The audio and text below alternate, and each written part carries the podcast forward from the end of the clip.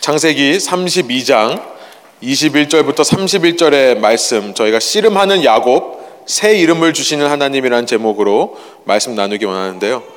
21절부터 31절까지 저와 여러분이 한 절씩 번갈아 가면서 읽고 마지막 절 함께 읽겠습니다. 21절 제가 먼저 읽습니다. 그 예물은 그의 앞서 보내고 그는 무리 가운데서 밤을 지내다가 밤에 일어나 두 아내와 두 여종과 열한 아들을 인도하여 야복 나루를 건널세. 그들을 인도하여 시내를 건너가게 하며 그의 소유도 건너가게 하고 야곱은 홀로 남았더니 어떤 사람이 날이 새도록 야곱과 씨름하다가 자기가 야곱을 이기지 못함을 보고 그가 야곱의 허벅지 관절을 치매 야곱의 허벅지 관절이 그 사람과 씨름할 때에 어긋났더라. 그가 이르되 날이 새려하니 나로 가게 하라 야곱이 이르되 당신이 내게 축복하지 아니하면 가게 하지 아니하겠나이다. 그 사람이 그에게 이르되 내 이름이 무엇이냐? 그가 이르되 야곱이니이다.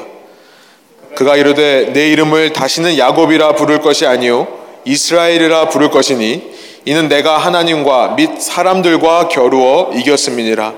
야곱이 청하여 이르되 당신의 이름을 알려주소서. 그 사람이 이르되 어찌하여 내 이름을 묻느냐 하고 거기서 야곱에게 축복한지라. 그러므로 야곱이 그곳 이름을 분이엘이라 하였으니 그가 이르기를 내가 하나님과 대면하여 보았으나 내 생명이 보존되었다 함이더라. 함께 읽습니다. 그가 분이엘을 지날 때에 해가 돋았고 그의 허벅 다리로 말미암아 절었더라. 아멘. 함께 앉으셔서 말씀 나눌게요. 말씀을 시작하면서 이런 질문을 해봤습니다. 사람이 변할까요? 안 변할까요? 사람이 변할까요? 안 변할까요? 여러분 어떻게 생각하십니까? 주위 사람에게 말씀하지 마시고요. 사람이 변한다고 생각하십니까? 안 변한다고 생각하십니까? 어, 사람을 연구하는 학문 중에 심리학이 있습니다. 사이컬러지 아시죠? 근데 사이컬러지에서 아직까지도 답을 내리지 못하는 질문이 바로 이 질문이라고 할 수 있습니다. 사람은 변하는가 안 변하는가? 다른 말로 말하면 이렇게 얘기를 하죠. nature versus nurture. 한 사람의 모습 속에서 어디까지가 태어나면서부터 있는 모습, 그러니까 네이처고 또 어디까지가 태어난 이후에 형성된 모습인가, 널처인가. 심리학은요, 역사가 150년 됐습니다. 그렇게 오래되지 않았어요. 지난 150년 동안 심리학이 이 일에 이것에 대한 답을 찾기 위해서 여러 가지를 질문해 오고 연구해 왔지만 답을 찾지는 못하고 있습니다. 어쩌면 당연한 것이 아닌가 싶어요. 왜냐하면 인간의 역사가 최소한 수천 년 혹은 그보다 훨씬 더 오래 되었다라고 얘기를 한다면 그에 비해 심리학은 150년밖에 되지 않았기 때문에 사람에 대해 모든 것을 알 수 없고 모든 것을 설명할 수 없는 것이 당연한 것이 아닌가 싶습니다. 그럼에도 심리학을 들여다보면요. 인간의 모든 학문들이 그렇죠. 끝에 로지, L-O-GY로 끝나는 모든 공부들이, 스터디들이 그렇듯이 심리학도요, 시계추처럼 양쪽을 왔다 갔다 하면서 한 사람이 무슨 말을 하면 그게 아니다, 이렇게 된다. 또 이 사람이 틀렸다라고 하면서 이렇게 혼란 속에 혼란에 혼란을 거듭하면서 이 질문에 대한 답을 찾으려고 했던 것 같아요. 네이처냐, 널처냐. 만일 두 가지 다라면 얼마나 서로 섞여 있는 거냐 뭐 이런 질문을 많이 해왔던 것을 알게 됩니다. 원래 심리학이라고 하는 것은 철학에서 나온 겁니다. 원래 필라소피 철학 속에서 사이칼러지가 나온 거예요. 원래는 철학이었습니다. 그런데 18세기 또 19세기에 과학 기술이 발달하면서 철학으로부터 심리학이 따로 떨어져 나오기 시작합니다. 철학이라고 하는 것은 필라소피라고 하는 것은 사람을 이해하는데 우리가 인문학이라고 하죠. 사람을 이해하는 데 있어서 이 생각, 사고와 논리, 이 thinking하고 logic을 사용합니다. 이것이 철학이에요. 그런데 18세기, 19세기를 지나면서 scientific method가 생겨나기 시작하면서 철학에서 심리학이 파생되어 나오기 시작합니다. scientific method 뭐냐면 과학적인 방법이에요. 여러분 과학적인 방법은 무엇을 말하는 겁니까? 이런 거예요. 연구하는 대상을 controlled environment, 어떤 제한된 공간 안에 집어넣어 놓고 똑같은 실험을 계속 반복하면서 내가 세워놨던 가설, 띠어리가 true라고 하는 것을 입증하는 방법이 scientific method라고 하는 겁니다. 그러니까 그전에는 사람을 이해할 때 우리가 생각만으로, 러직만으로 이해를 했다면 19세기, 1800년대부터는 어떤 일이 일어나기 시작했냐면 사람을 그런 controlled environment 안에 집어넣어 놓고 여러 가지 동일한 실험을 반복하면서 어떤 theory를 prove 하려고 하는 심리학이 생겨나기 시작했다는 거예요. 이게 바로 심리학입니다. 그러니까 여러분 사람을 연구하다 보니까 사람을 그런 컨트롤된 environment 안에 집어넣고 실험을 하다 보니까 어떤 것이 필요했습니까? 이 사람이 변하면 안 되는 거예요. 이 사람 속에서 변하지 않는 무언가, 앵컬 포인트라고 하는 변하지 않는 무언가를 찾아내야만 했고요. 그래야 실험이 가능하죠. 반복적인 실험이 가능한 겁니다.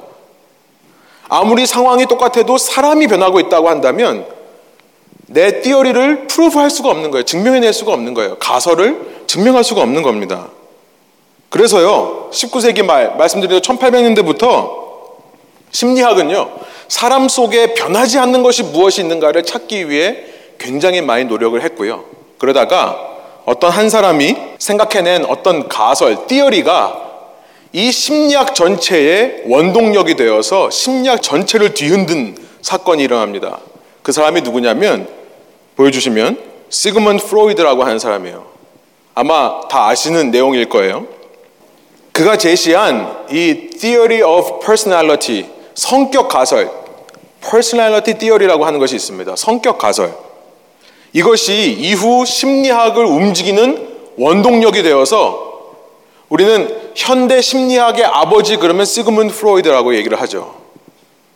프로이드가 심리학의 아버지다. 무슨 얘기를 하는 겁니까? 이 사람이 한 것은 이거예요. 다음 그림을 보여주시면 아마 여러분 아시는 걸 거예요. 빙하의 이야기, 아이스버그. 빙하가 물에 떠 있는데요. 위에 떠 있는 보이는 부분, 이 보이는 부분은 전체의 10%밖에 되지는 않지만 우리가 눈으로 볼 수 있는 부분입니다. 그 부분이 바로 consciousness, 의식의 영역이다. 프로이드가 얘기해요. 그리고 그 밑에 좀 더 큰 우리 눈에 잘 가까이 가서 보면 보일 수 있는 그러나 멀리서 보면 보이지 않는 부분이 뭐냐면 pre-consciousness 혹은 subconsciousness라고 하는 잠재 의식의 영역이다. 이것이 한 50%에서 60% 정도가 됩니다. 그리고 그 밑에 unconsciousness 무의식의 세계가 있다라고 얘기를 해요. 가설입니다. 실제로 그렇다는 게 아니라 프로이드가 만들어낸 이론입니다. 이 무의식의 세계가 바로 인간이 변하지 않는다라고 하는 anchor point, 기준이 된 거죠. 무의식이 어떻게 형성되었는지는 여러 가지 경로를 통해 형성되는데요. 한 번 형성되고 나면 변하지 않습니다. 그리고 그 무의식이 잠재의식, 그 위에 있는 잠재의식에 영향을 줘서 우리의 의식 세계에 활동들이 일어나요. 내가 이런 이런 활동을 하는 이유, 내가 이런 이런 행동을 하는 이유가 다 거기서 설명이 되는 겁니다. 이 형성된 무의식으로부터 잠재의식으로부터 사람의 성격이 한번 굳어지면 어떤 의식적인 작용으로 내가 뭔가를 하려고 노력을 해도 잘 바뀌지가 않는다. 설명을 하는 거예요. 물론 이후에 이제 20세기, 21세기의 심리학자들은요. 사실 이 프로이드의 이 가설이 옛날 거라고 생각을 합니다. 더 이상 이것을 받아들이지 않아요. 진정으로 무의식 세계가 있느냐? 그렇지 않다고 생각하는 사람들이 많이 있습니다만 아직도 우리는 이 프로이드의 영향을 참 많이 받은 것 같다는 생각이 들어요. 이후에는요, 이런 theory들이 나옵니다. 반복된 훈련을 통해 사람의 인격이나 사람의 모든 것이 형성된다라고 하는 behavior theory가 나오기도 하고요. 사회의 어떤 문화와 교육을 통해 이미 컨디션 되어 있다. 사람은 조건되어 있다라고 하는 conditional theory. 그 다음에 21세기에는요, MRI 같은 과학기술이 발달하면서 뇌에 있는 chemical reaction들을 연구를 하죠. 실제로 뇌와 정신이 어떻게 움직이고 어떻게 반응하는지를 살피는 cognitive theory 같은 것들이 쏟아져 나오는데도 불구하고요. 아직까지도 많은 사람들이 이 프로이드의 생각을 가지고 있는 것 같아요. 캐나다에 있는 신학교를 다닐 때 한 신학 교수님이 목회학 교수님인데요. 이렇게 말씀하신 것이 기억이 납니다. 다음 슬라이드 보여주세요. 현 기독교에는 심리학의 영향력이 너무나 크다라고 말씀하시면서 이렇게 말씀하세요. 기독교는 하루빨리 그 세속적인 심리학의 영향력으로부터 벗어나야 된다. 이런 말씀을 하신 적이 있습니다. 심리학의 영향이 얼마나 기독교 안에 퍼져 있는지요. 요즘 기독교 상담학자들은 기질과 성격을 구분해서 말하시는 분들이 참 많죠. 타고난 기질, 무슨 일이 있어도 절대 바뀌지 않는다라고 하는 기질, 부분이 기질이고요. 그 다음에 조금씩 변하는 것이 성격이다. 그런데 이것이 프로이드가 말한 무의식 잠재의식과 의식 세계와 뭐가 다른지에 대해서는 설명을 해내지를 못하는 겁니다. 그리고 많은 분들이 그것에 동의를 해요. 기독교 안에서도 사람은 안 변해. 사람의 기질은 절대 안 변해.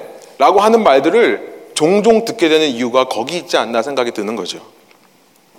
여러분, 이것은요, 저는 이단이라고 생각을 합니다.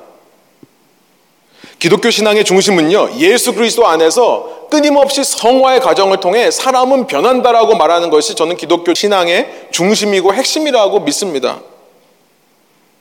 이런 심리학의 영향력은 기독교 안에 드러나지 않는 이단과 사이비들을 많이 만들어낸 것 같아요.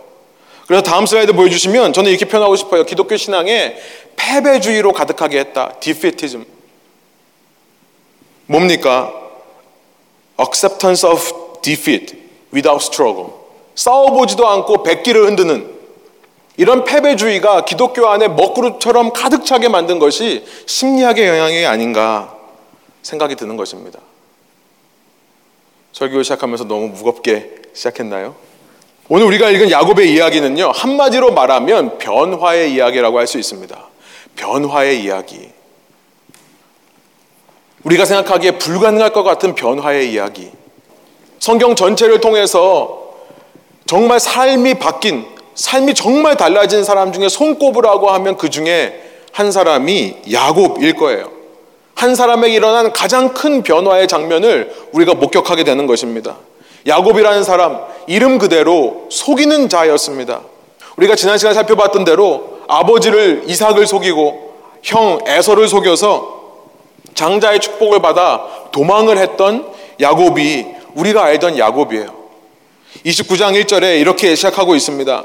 야곱이 길을 떠나 동방 사람의 땅에 이르러 아버지로부터 가라고 하는 허락을 받은 다음에 형을 피해 도망하는 장면입니다. 그런데 동쪽으로 갔다는 것을 기록하고 있는 거죠. 지금까지 창세기에서 누구든지 동쪽으로 움직이는 사람은 하나님과 멀어지는 사람들이었습니다. 야곱은요, 하나님과 멀어지는 길을 선택하는 것입니다. 아니, 하나님께서 아브라함에게 너는 본토 친척 아비의 집을 떠나 하란 땅을 떠나 내가 네게 지시할 새로운 땅으로 가라 말씀하셨는데요. 야곱은 아브라함이 걸었던 길을 정확하게 거꾸로 걷는 삶을 살고 있는 거예요. 약속하신 땅으로부터 원래 아브라함이 출발했던 자기 할아버지가 집을 떠나왔던 하란 땅으로 가는 것입니다. 그 하란 땅에 도착한 야곱은 라헬이라고 하는 레이첼이라고 하는 기록된 그의 첫사랑을 만납니다. 그런데 그의 아버지인 라반이라는 사람, 레이반이라고 하는 이 사람은요, 정말 속이는 자 중에 속이는 자죠. 야곱보다 속이는 데 있어서는 몇 배 더 뛰어난 사람을 만납니다. 그런데 그 아래에서 야곱이 어떻게 하는지를 우리는 알죠. 성실하게 하나도 숨기거나 몰래 훔치거나 하는 일 없이 성실하게 20년 동안 연단되어 가는 야곱의 모습을 발견하는 겁니다. 조금 조금씩 그의 이름과 정반대의 사람이 되어 속이지 않는 자가 되는 것입니다. 그는 이렇게 하나님으로부터 멀어지는 방향을 택했지만요. 하나님께서 그와 함께 하셨기 때문에 이런 결과가 일어나는 거죠. 여러분, 우리가 말하는 변화라고 하는 것은 내가 해야지 해야지 혹은 하지 말아야지 해서 일어나는 변화가 아닌 것입니다. 나는 때로 하나님이 원하지 않는 방향으로 치닫고 있는데도요, 하나님이 나를 끝까지 붙잡고 동행하시고 따라오시기 때문에 일어나는 변화라는 줄 믿습니다. 하나님께서요, 우리가 지난 시간 봤듯이 베델, 나는 하나님을 떠나 반대 방향으로 갔는데 하나님은 여기 계시는구나. 과연 여기 계시는구나라고 하는 야곱의 고백을 이끌어내신 하나님. 그래서 아브라함에게 하셨듯 이삭에게 하셨듯이 야곱을 야곱이 아닌 자로 새로운 자로 바꾸어 가시는 하나님 때문에 그의 삶에 이런 발전과 이런 성장과 변화가 가능하게 된 거죠. 이제 20년이 지났습니다. 야곱은 두 아내와 그 아내의 종들과 그 아내의 종들로부터 얻은 11명의 아들들을 데리고 수많은 소유와 함께 내가 떠나온 고향으로 돌아가야겠다라는 결정을 내립니다. 질문이 들어요. 왜 굳이 고향으로 갈까? 그냥 그 근처 어딘가에서 그냥 살면 안 되는가?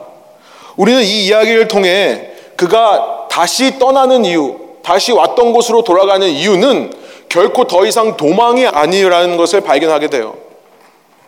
이 라반이라고 하는 삼촌의 아들들이요, 하루는 이렇게 말하는 겁니다. 아, 이 사촌 형을 보니까 우리 아버지 것을 다 뺏어가지고 점점 부자가 되네?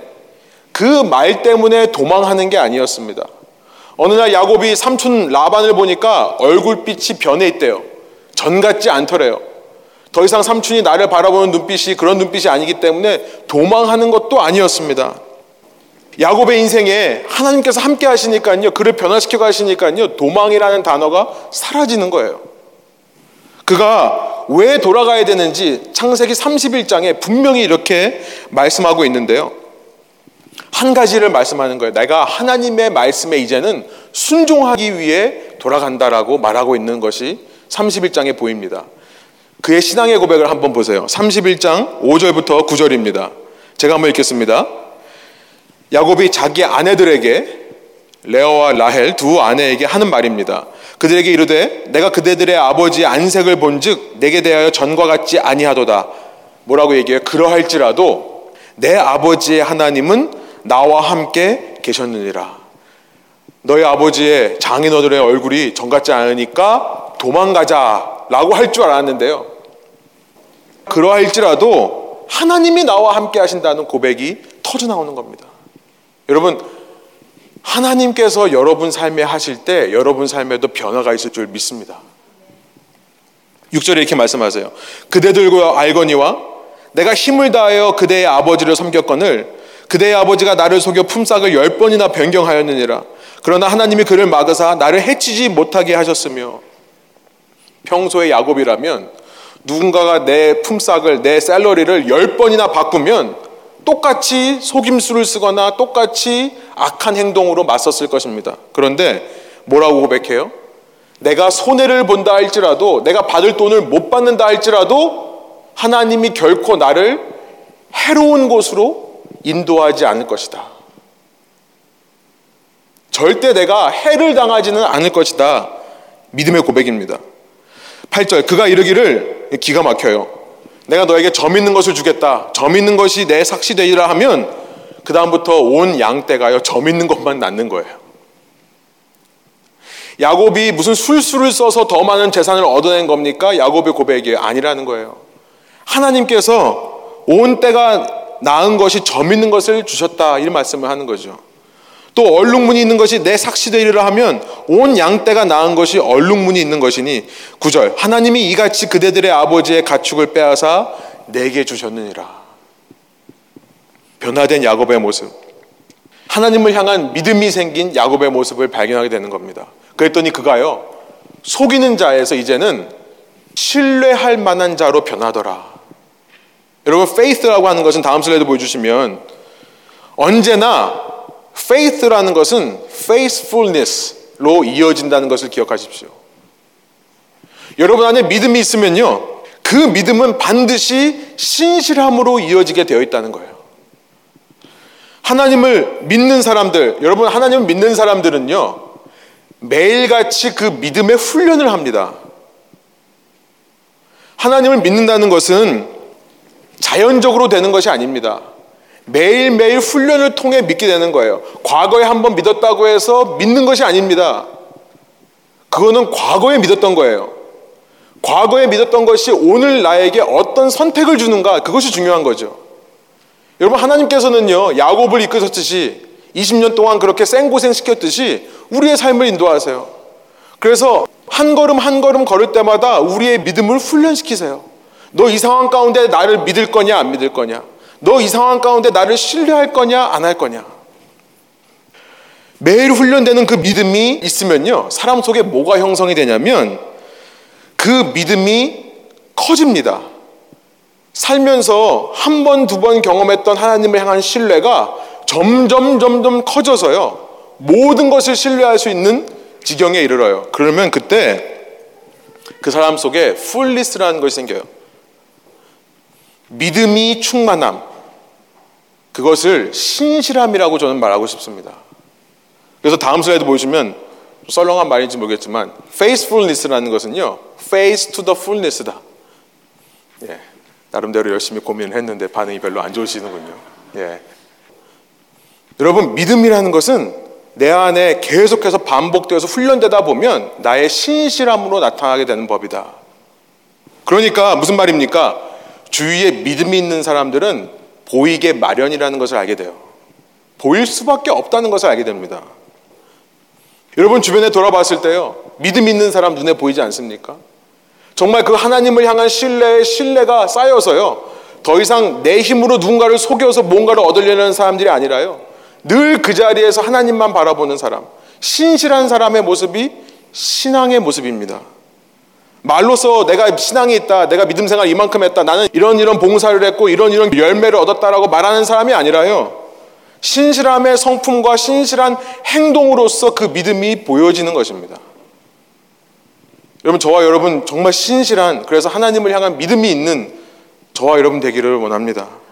겉과 속이 다르지 않는 거죠. 내가 앞에서 한 말과 뒤에서 한 말이 일치하는 겁니다. 다르지 않아요. 자꾸만 말로써 인정받으려고 하는 사람들이 아니라요. 자꾸만 말로써 내 편을 만들려고 하는 사람들이 아니라 한결같은 사람, 어떤 상황 가운데서도 흔들리지 않고 서 있는 사람이 있다면 그 사람이 정말 하나님을 향한 믿음이 훈련된 사람이다. 저는요, 믿고 선포하고 싶은 것이 있습니다. 이 자리에 계신 저와 여러분이 바로 그런 사람이라고 저는 믿고 선포합니다. 아멘, 아멘 안 하세요? 예. 마음속으로 하셨으리라 믿어요. 그것도 속으로 하셨다고 생각합니다. 겉으로는 아멘 안 하시니까. 그리고 계속해서 저와 여러분이 그 믿음의 자리에 머물러 있기를 소원합니다. 그 믿음의 자리에 머무른다는 것은 날마다 믿음을 훈련하는 것이라는 것을 기억하시기 바랍니다. 그래서요, 주님의 모습으로 변화되는 저와 여러분 되기를 소원합니다. 그런데 야곱이 이렇게 믿음의 성장을 이루고 그래서 그 사람 속에 속이는 자가 아니라 신실함의 모습이 회복되어 가고 있는데요. 그렇다고 해서 야곱이 완성되었습니까? 그렇지는 않다는 것을 알게 돼요. 아직 아닐 수 있는 겁니다. 그 과정은 더 시간이 필요한 거예요. 하나님께서는요, 우리를 빚어가실 때요, 우리가 전혀 아닌, 우리와 전혀 다른 새로운 모습으로 빚어가시는 것이 아닙니다. 그렇다고 해서 그 반대로 하나님은 지금 우리 이 모습 그대로 우리가 남아있기를 원하시는 분도 아니세요. 그럼 어쩌라는 거죠? 하나님께서는요, 우리를 완전히 다른 사람으로 만드는 것이 목적이 아닌데요. 그렇다고 이 모습 이대로를 그냥 두시기를 좋아하시는 분도 아니라는 거예요. 여러분, 요즘 세상에 있는 이 문화에서 계속해서 반복해서 외치는 메시지가 뭡니까? 이거예요. Be you. 너 자신이 되라. 남하고 비교하지 말라는 의미에서는 좋은 뜻이겠습니다만 비유가 과연 전부일까요? 아니요. 하나님은 우리의 이 모습 이대로 남아있기를 원하지 않으세요. 성장하고 변화하기를 원하시는데요.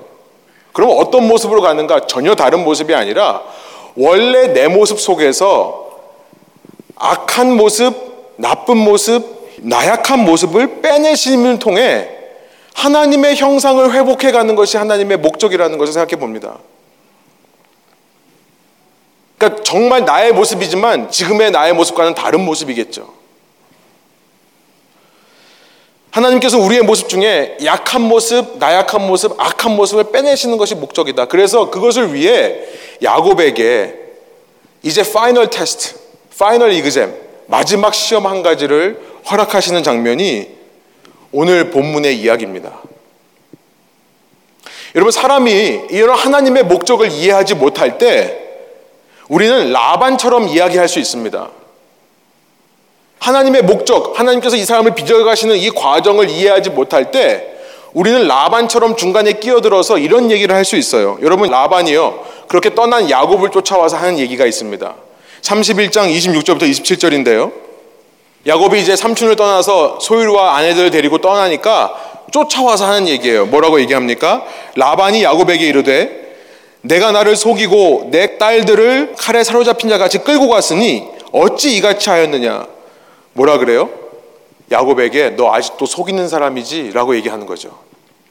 27절입니다. 내가 즐거움과 노래와 북과 수금으로 너를 보내겠거늘 어찌하여 내가 나를 속이고 가만히 도망하고 내게 알리지 아니하였느냐?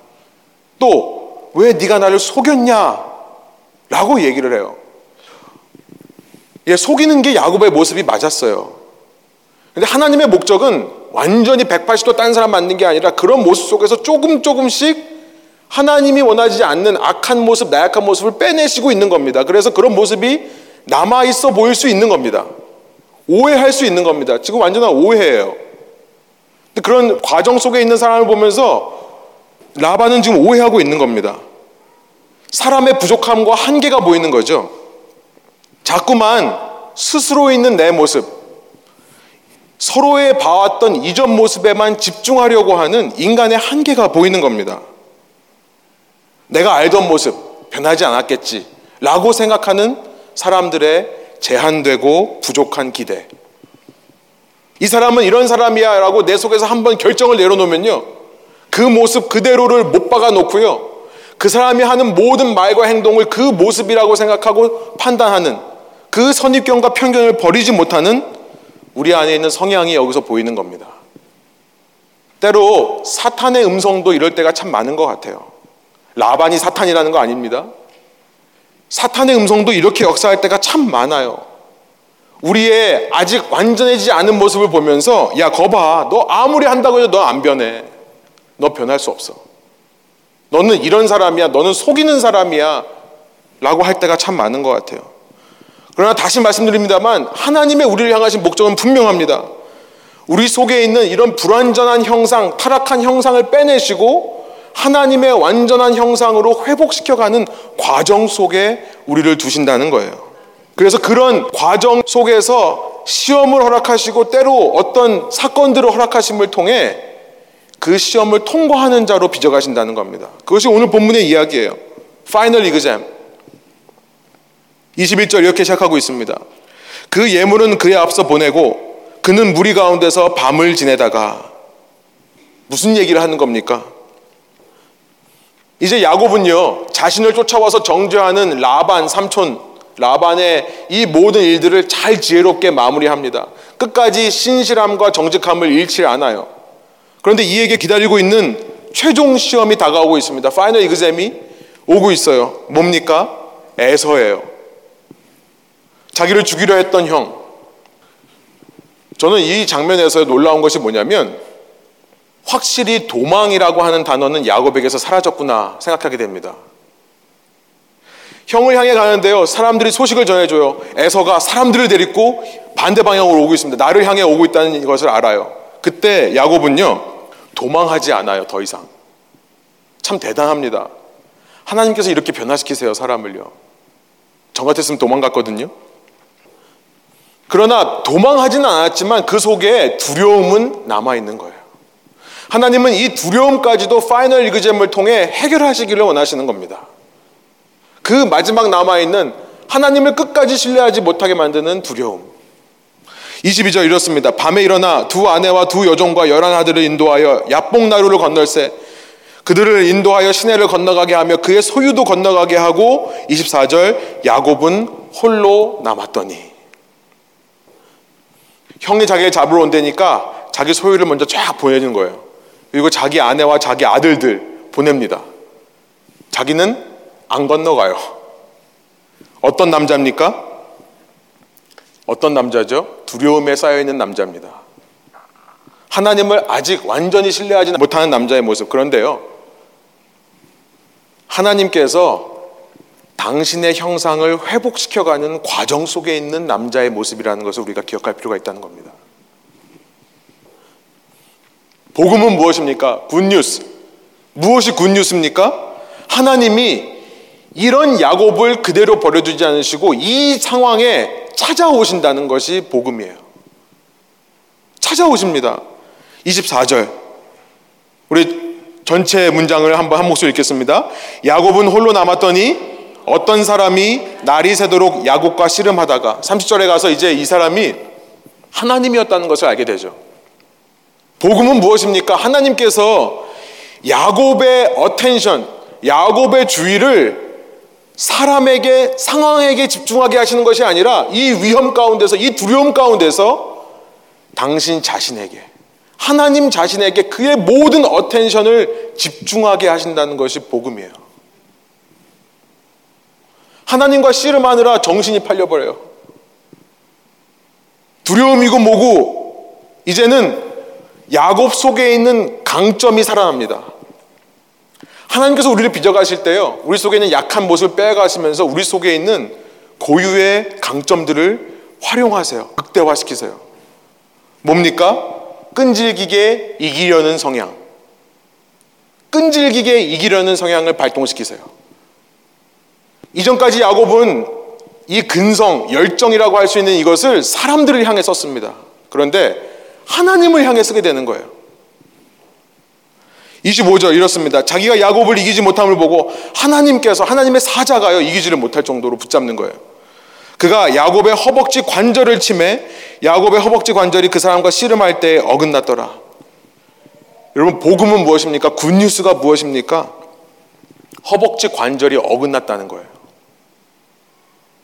허벅지 관절이 어긋났다는 것은 남자로서 이제 힘을 잃었다라는 뜻이 됩니다. 남자로서 당시 사회에서 정말 쓸데없는 인간이 됐다는 얘기예요. 그런데 이것이 왜 복음입니까? 내 힘이 빠지면 하나님의 힘이 역사하기 시작하시기 때문에 복음인 거죠. 이것이 파이널 테스트였다는 겁니다.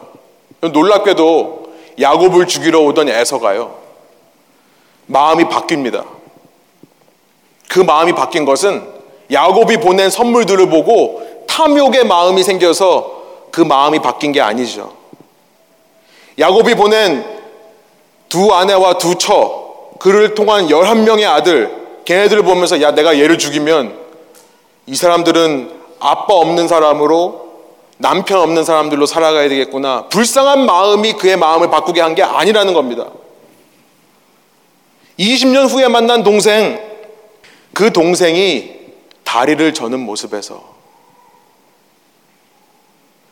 아, 내 동생이 정말 산전수전을 겪으면서 하나님의 훈련을 받아 인도하심을 받아 이렇게 변했구나 라고 깨닫는 그 마음에서부터 자기의 모든 분노와 악의 감정이 녹아내리는 것을 경험했을 것입니다.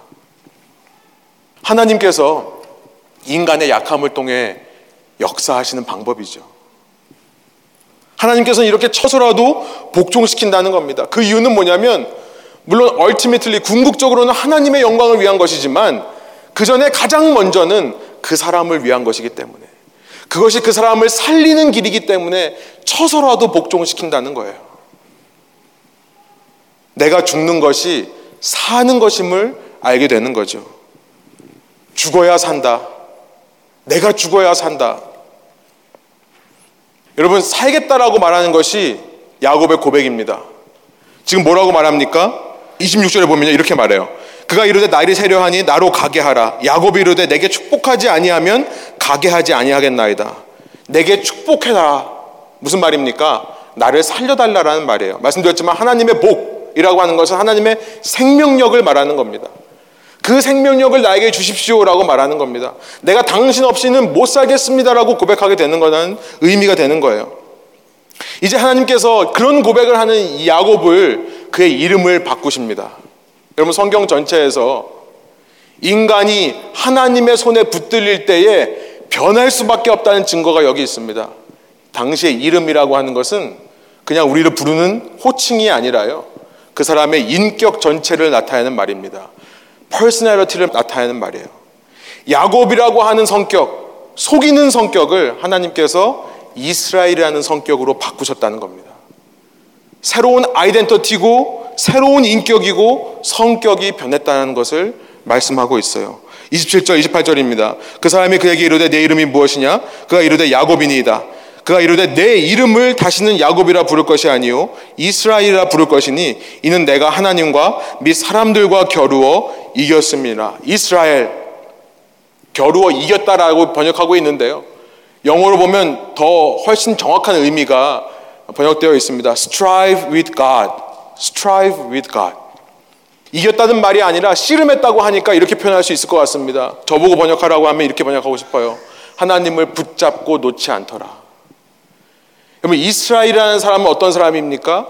하나님을 붙잡고 놓지 않는 사람이라는 것을 알게 돼요. 왜냐하면 그에게 복이 있기 때문에 생명력이 있기 때문에 다른 말로 이스라엘이라는 것은 하나님 없이는 못 살겠다라는 고백이 되는 겁니다. 이전까지 자신의 깨로 내 능력으로 세상적인 육적인 이익을 구하던 자가 하나님의 생명력인 하나님의 복을 구하는 자가 되는 것. 여러분 이것이야말로 지혜 중에 지혜고요.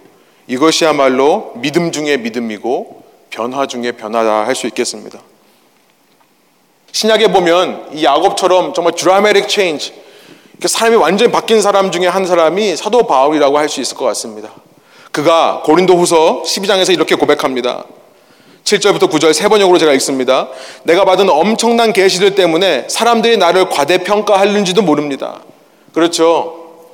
열두 사도를 제외하고 예수님께서 돌아가신 이후에 승천하신 이후에 사도가 된 사람 중에 부활하신 예수님을 직접 만나서 계시를 받은 사람은 사도 바울밖에 없습니다. 이런 계시 때문에 사람들이 나를 과대평가하려는지도 모릅니다. 어, 사도 바울이 얼마나 대단한 사람이길래 예수님이 저에게 나타나셔서 저렇게 말씀하셨을까? 그런데요, 이렇게 말씀하시죠. 그러므로 내가 교만하게 되지 못하도록 하나님께서 내 몸에 가시를 주셨습니다. 그것은 사탄의 하수인이라고 할 수 있는데 그것으로 나를 치셔서 나로 하여금 교만해지지 못하게 하시려는 것이었습니다. 그 가시가 무엇일까? 여러 가지 추측이 있지만 뭔지는 모릅니다. 8절 나는 이것을 내게서 떠나가게 해달라고 주님께 세 번이나 간청하였습니다. 그 가시의 포인트가 이거죠. 그 가시가 무엇이었냐가 아니라 구절이 포인트입니다. 주신 이유예요. 우리 한번 한 목소리 읽어볼까요? 그러나 주님께서는 내게 이렇게 말씀하셨습니다. 내 은혜가 내게 족하다. 내 능력은 약한 데서 완전하게 된다.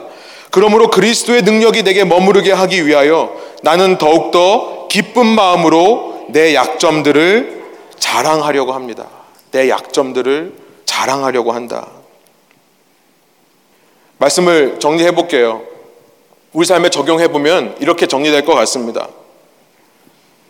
하나님을 붙잡는 자가 되자라는 것이 첫 번째 적용이라고 할 수 있겠습니다. 야곱과 같이 끝까지 하나님을 붙잡고 놓지 않는 자가 되자. 하나님으로부터 복이 주어집니다. 하나님으로부터 생명력이 주어지는 것입니다. 하나님이 없이는 살 수 없다라고 고백하는 사람들이 하나님에 의해 하나님을 닮은 신실한 성품으로 변화되는 것이고요. 여러분, 그 변화는 하나님의 영광을 위해서 필요한 것이기 이전에 먼저 내가 살기 위해 필요하다는 것입니다. 두 번째 적용은요, 그렇게 하나님을 붙잡는 그 열정 그대로 서로를 향해 서로를 붙잡아주는 공동체가 되자는 것을 나누고 싶습니다. 오늘 본문 28절이 이렇게 말해요. 이스라엘이라는 이름이 하나님에게만 겨루었다는 의미가 아니라 하나님과 사람들을 겨루었다라는 의미다. Strive with God and people. 변화를 기대할 수 있는 우리 서로가 됐으면 어떨까 생각을 해보는 거죠. 한 가지만을 기억하십시오. 어제 내가 본 저 사람이 오늘 그 사람이 아닐 수 있다는 가능성을 열어주자는 겁니다. 라반처럼 살지 말고요. 내가 봤던 선입견에 갇혀서 편견에 갇혀서 그걸 가지고 그대로 정죄하는 조금이라도 그런 모습이 보이거나 조금이라도 오해가 되어서 그런 모습으로 정죄하는 모습이 아니라요. 저가 하나님을 믿는 사람이고 하나님이 저와 함께 하시기 때문에 저를 빚어가실 거라고 하는 내가 하나님을 향해 붙드는 만큼 저 사람을 향한 하나님의 역사도 인정하자는 것입니다. 지난주에 봤던 사람이 아니라는 생각, 아닐 수 있다는 생각. 늘 집에서 부딪히는 우리 가족들이 어제보다 오늘이, 오늘보다 내일이 달라질 수 있다라고 하는 기대. 여러분, 이 모든 것 가운데 우리의 약점을 자랑할 수 있는 저와 여러분 됐으면 좋겠습니다. 하나님이 여러분 삶에 어떤 것을 막으신 것이 있습니까? 내가 정말 이민 생활만 아니면 나는 정말 이렇게 삶을 살았을 텐데. 하나님이 막으신 거죠. 하나님이 치신 것이 있습니까? 여러분 삶에 야곱과 같이 하나님으로부터 얻어맞은 증거들이 있습니까? 그 약점들을 자랑하시는 저와 여러분 되기를 원합니다. 왜냐하면 내가 죽어야 사는 것이 신앙이기 때문에 그래요. 내가 죽어야 하나님의 생명력이 나에게 임하고요. 그래야 내가 살 수 있는 겁니다. 소원하옵기로는 인간적으로 보이는 실패와 두려움 앞에서도요. 이 모든 것 가운데 하나님의 생명력을 구하며 감사와 기쁨으로 나아가시는 저와 여러분 되기를 원합니다. 어려운 상황들이 있습니까? 교회 공동체가 어려움을 당합니까? 그 가운데서도 감사하고 기뻐하면서 주님을 붙드는 저와 여러분 되실 때요. 저희에게 임하시는 하나님의 역사가요. 저희를 통해 우리 가정에게 우리 주위 사람에게도 더 흘러가게 될 줄 믿습니다. 함께 기도하시겠습니다.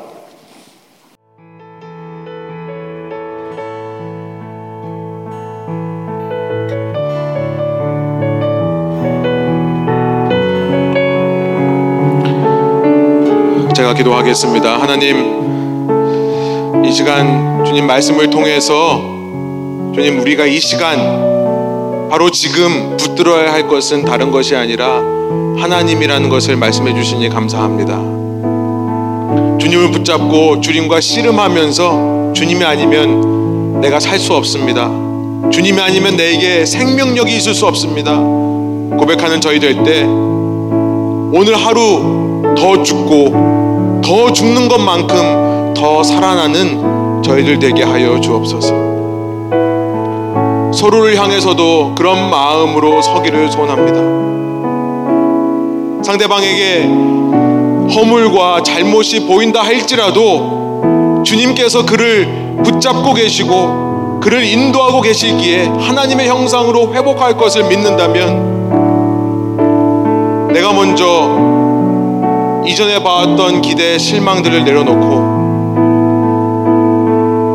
주님 대하듯 서로를 대해주며 기대해주며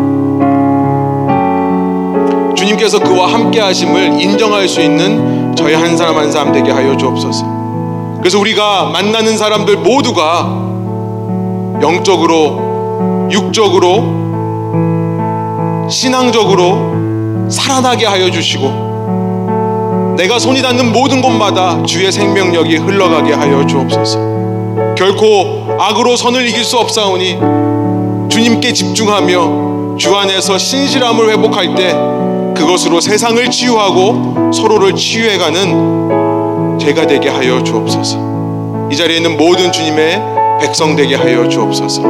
감사드리며 예수 그리스도 이름의 영광을 위하여 기도합니다. 아멘.